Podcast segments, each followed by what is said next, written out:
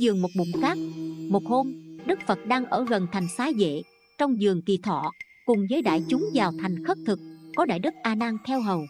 Trên đường, có một đám trẻ đang chơi đùa. Chúng nó lấy đất mà đắp thành đền đài, kho lẫm, rồi lấy cát đổ vào kho giả làm lương thực lúa gạo.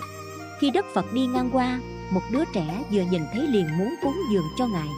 Nó lấy gạo cát trong kho mà đem ra, đi lại dâng lên cho Đức Phật.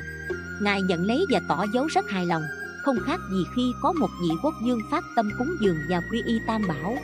Rồi Ngài dạy A Nan rằng, ông hãy giữ lấy nắm cát này, mang về tô lên trên vách phòng của ta.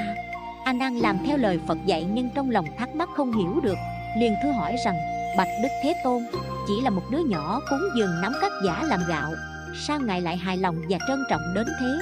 Phật dạy rằng, dù một nắm cát mà lòng đứa trẻ ấy rất thành kính, nên phước báu vô lượng. Đứa trẻ cúng dường nắm cát cho ta đó chẳng phải tầm thường. Sau khi ta nhập Niết Bàn, về sau nó sẽ sanh ra làm một vị quốc vương tên là A Dục. Còn những trẻ cùng chơi với nó, về sau sẽ là triều thần của vua A Dục. Vua ấy sẽ làm rực rỡ đạo ta, lấy cả đất nước mà phụng sự ngôi Tam Bảo, lại lập nên vô số chùa chiền.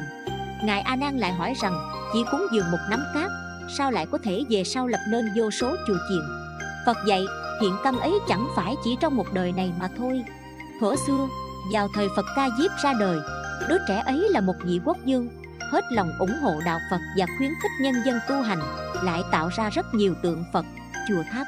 Nhờ nhân lành ấy, sau nấy nó sẽ làm vua hiệu là A Dục và tạo dựng được nhiều cảnh chùa tháp để thờ Phật và ngọc xá lợi. Vợ chồng ông Cấp Cô Độc, trưởng giả Tu Đạt Đa cũng gọi là Tu Đạt, là một nhà từ thiện lớn, luôn vui thích làm những chuyện phước đức bố thí. Ông thường cứu giúp những người nghèo khó, hay đem cơm gạo, quần áo bố thí cho họ. Trong toàn khu vực thành Xá Vệ, không phân biệt nam hay nữ già hay trẻ, cứ hễ nghèo khổ, không nơi nương tựa, một khi tìm đến là được ông vui vẻ giúp đỡ ngay. Vì thế mọi người đều gọi ông là trưởng giả Cấp Cô Độc, nghĩa là người thường chu cấp cho những kẻ cô độc không nơi nương tựa. Một hôm, trưởng giả Tu Đạt đến nhà trưởng giả Thủ La ở thành Dương Xá để bàn bạc việc hôn nhân cho người con trai út, thì ngẫu nhiên được diện kiến Đức Phật và được nghe pháp âm của Ngài. Ông quá đổi vui mừng, liền phát tâm xây tinh xá để thỉnh Đức Phật và chư tỳ kheo đến thành Xá Vệ giáo hóa chúng sinh ở đấy. Đức Phật Quang Hiển nhận lời, khi nào tinh xá xây xong thì Ngài sẽ đến. Trưởng giả Tu Đạt trở về thành Xá Vệ, lập tức đi xem khắp nơi để tìm một địa điểm thích hợp. Ông nhận thấy trong số các nơi đã xem qua, chỉ có vườn cây của Thái Tử Kỳ Đà là vô cùng rộng rãi, thoáng mát, có sông có nước, có đồi có núi, có hoa thơm cỏ lạ, cảnh đẹp như tranh, thật là một khung cảnh vô cùng thanh tịnh, u mỹ. Ông nghĩ, nếu được một chỗ như thế này để xây dựng tinh xá cúng dường Đức Phật, để Thế Tôn về đấy thuyết pháp và chư tỳ kheo an trú thì thật không có chỗ nào tốt đẹp hơn. Nhưng đây lại là khu vườn mà Thái Tử Kỳ Đà yêu thích nhất, nên trưởng giả Tu Đạt không biết phải làm cách nào để Thái Tử chịu nhượng lại khu vườn cây này cho ông. Ông suy nghĩ nát óc, và tuy biết là sẽ rất khó khăn nhưng không còn cách nào khác hơn, đành phải trực tiếp đến gặp Thái Tử Kỳ Đà để khẩn khoản xin Thái Tử nhượng lại khu vườn ấy. Nhưng dù ông có nói thế nào, Thái Tử Kỳ Đà cũng khăng khăng một mực không chấp thuận. Đến khi nghe trưởng giả Tu Đạt này nghĩ tới lần thứ ba, Thái Tử cảm thấy thật khó mà cự tuyệt mãi một người danh tiếng lừng lẫy trong cả nước như ông trưởng giả này, bèn nghĩ kế đòi một giá bán thật cao để khiến cho trưởng giả phải thối chí. Nghĩ sao làm vậy, Thái Tử bèn nói, thật sự tôi không muốn nhượng khu vườn này cho ông, nhưng thấy ông cứ nài nỉ mãi như thế, thôi thì thế này, tôi bằng lòng bán với điều kiện như sau, ông hãy lấy vàng trải đầy khắp mặt đất của khu vườn. Nếu ông đồng ý trả đủ số vàng như thế thì tôi sẽ nhượng đất cho ông. Không ngờ Thái Tử vừa nói giá như thế thì trưởng giả Tu Đạt tỏ ra vui mừng khôn xiết, lập tức trở về huy động người nhà lấy xe chở vàng nhanh chóng đến trải đầy khắp mặt đất chỗ khu vườn.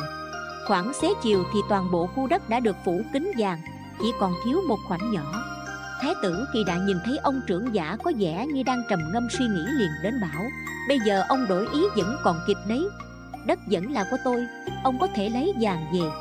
Trưởng giả Tu Đạt cười, nói, Ngài lầm rồi, tôi không hề tiếc rẻ số vàng bỏ ra, chỉ đang nghĩ xem nên lấy số vàng còn thiếu này từ kho nào cho thuận tiện đó thôi. Ban đầu Thái Tử Kỳ Đà vẫn tưởng có thể làm cho trưởng giả Tu Đạt phải thối chí trước một giá bán quá cao như thế, không ngờ ông này chẳng tiếc gì số vàng lớn, vẫn quyết tâm mua cho bằng được khu đất. Thái Tử lấy làm tò mò, liền gạn hỏi nguyên do mua đất. trưởng giả Tu Đạt mới thật lòng đem dự tính xây dựng tinh xá cúng dường Đức Phật và chư tăng mà nói cho Thái tử nghe. Thái tử không khỏi lấy làm cảm động trước tính tâm chân thành của vị trưởng giả Tu Đạt, liền hỏi tiếp: Đức Phật là người như thế nào mà ông đối với ngài nhiệt tâm và thành tín đến thế? Trưởng giả Tu Đạt liền kể lại việc mình được gặp Phật tại thành Dương Xá và được nghe giáo pháp giải thoát của ngài như thế nào. Thái tử nghe xong cũng sinh lòng hoan hỷ, rất mong muốn chính bản thân mình sẽ được gặp Phật. Thái tử liền nói: Trưởng giả, số vàng còn thiếu ông không cần phải chở đến nữa, xem như tôi cúng dường số vàng ấy vào việc xây dựng tinh xá. Ngoài ra, đất đai thì xem như bây giờ đã là của ông, nhưng cây cỏ hoa lá trong vườn thì tôi chưa hề bán. Vậy nay tôi cũng xin tự nguyện cúng dường tất cả cây cối trong vườn này để góp phần làm chỗ cho Đức Phật và chư tăng an trú. Trưởng giả Tu Đạt thấy Thái tử Kỳ Đà phát khởi lòng tin như thế thì rất vui. Từ đó cả hai đều hết sức hân hoan, cùng nhau đốt thúc việc xây dựng và chờ đợi ngày Đức Phật Quang lâm. Khi tinh xá vừa xây xong, trưởng giả Tu Đạt lập tức nghênh thỉnh Đức Phật và chư tăng về. Bởi vì tinh xá này là do trưởng giả cấp cô độc cúng dường khu đất và Thái tử Kỳ Đà cúng dường vườn cây, nên người thời bấy giờ gọi tên tinh xá này là Kỳ Thọ cấp cô độc viên, nghĩa là vườn của ông cấp cô độc, cây của Thái tử Kỳ Đà. Trưởng giả Tu Đạt vốn thích bố thí, ham làm việc thiện, lại thêm việc xây tinh xá khiến ông phải tốn kém số tiền quá nhiều, khiến cho việc làm ăn nhanh chóng suy sụp, dần dần khánh kiệt cả gia sản, không còn trong tay bất cứ tài sản giá trị nào, thậm chí đã đến mức sắp phải chết đói. Ngay lúc đó, ông nhặt được trong đống rác một khúc gỗ quý. Đây là một loại gỗ chiên đàn cực kỳ hiếm có và hết sức quý giá, nhưng vì nó chưa được rửa sạch nên khi ông đem đi bán chẳng ai muốn mua cả. Cuối cùng có một nhà buôn thấy ông tội nghiệp nên miễn cưỡng đổi lấy với bốn thương gạo trắng. Bấy giờ, phu nhân trưởng giả Tu Đạt liền đong một thương gạo đem đi nấu cơm. Cơm vừa chín thì có tôn giả Xá Lợi Phất đến đứng ngay trước cửa, ôm mình bát khất thực. Phu nhân vô cùng hoan hỷ, liền đem thương gạo đã nấu thành cơm ấy mà cúng dường hết cho ngài Xá Lợi Phất. Sau đó bà đong một thương gạo khác đem đi nấu. Cơm vừa chín thì có ngài Mục Kiền Liên đến khất thực. Bà cũng đem cơm mới nấu ra cúng dường hết cho ngài Mục Kiền Liên.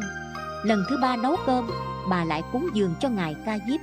Còn thương gạo cuối cùng, cơm vừa chín tới thì thấy Đức Phật từ xa đi đến. Bà vui mừng thầm nghĩ, cũng may là mình vẫn còn một thương gạo cuối cùng mới nấu chín này để cúng dường Đức Thế Tôn. Nghĩ thế rồi, có bao nhiêu cơm trong nồi bà dâng cúng trọn lên Đức Phật. Đức Phật thấy vợ chồng trưởng giả Tu Đạt có lòng lành và tính tâm như thế nên từ kim khẩu ngài liền chúc nguyện rằng: tội diệt phúc sinh, từ nay trở đi phúc đức vô tận, không còn khốn khó. Ngay khi Đức Phật vừa đi khỏi thì nhà buôn vừa mua khúc gỗ chiên đàn khi nãy tìm đến, vui vẻ nói với trưởng giả Tu Đạt: ông thật may mắn, khúc gỗ ấy sau khi tôi rửa sạch mang ra chợ bán đã có người đến trả đến hơn năm nghìn đồng tiền vàng. Tôi nghĩ đây là phước báo của ông nên không dám một mình hưởng trọn, xin cùng với ông chia đôi số tiền này vậy. Thế là trưởng giả Tu Đạt nhận được một số tiền lớn, có thể mua lại nhà cửa và bắt đầu trở lại công việc làm ăn buôn bán. Từ đó mọi việc đều thuận lợi đến nỗi không bao lâu sau thì vàng bạc, tiền tài, châu báu trong nhà, cơm gạo, lụa là vải dốc trong kho đã chất đầy như núi. So với lúc trước thì bây giờ ông còn giàu có hơn gấp nhiều lần. Trong thâm tâm, trưởng giả Tu Đạt rõ biết đây là do nhân lành bố thí và cúng dường của mình mới có được, nên ông cho lập đàn thật lớn để cúng dường Đức Phật và chư tăng, thỉnh Đức Thế Tôn thuyết pháp cho mọi người được nhiều lợi lạc, và từ đó càng nỗ lực làm việc từ thiện, cứu giúp người nghèo khó. Quả thật là đem của cải mình hiện có ra bố thí cho người khác, thấy thì có vẻ như mất đi, nhưng thật ra chẳng khác nào mang hạt giống tốt vùi trong lòng đất ẩm, sớm muộn gì cũng sẽ có ngày hái được quả ngọt. Câu chuyện đến đây là hết. Cảm ơn các bạn đã chú ý theo dõi. Nhớ follow kênh mình để được nghe những câu chuyện Phật giáo ý nghĩa mỗi ngày nhé.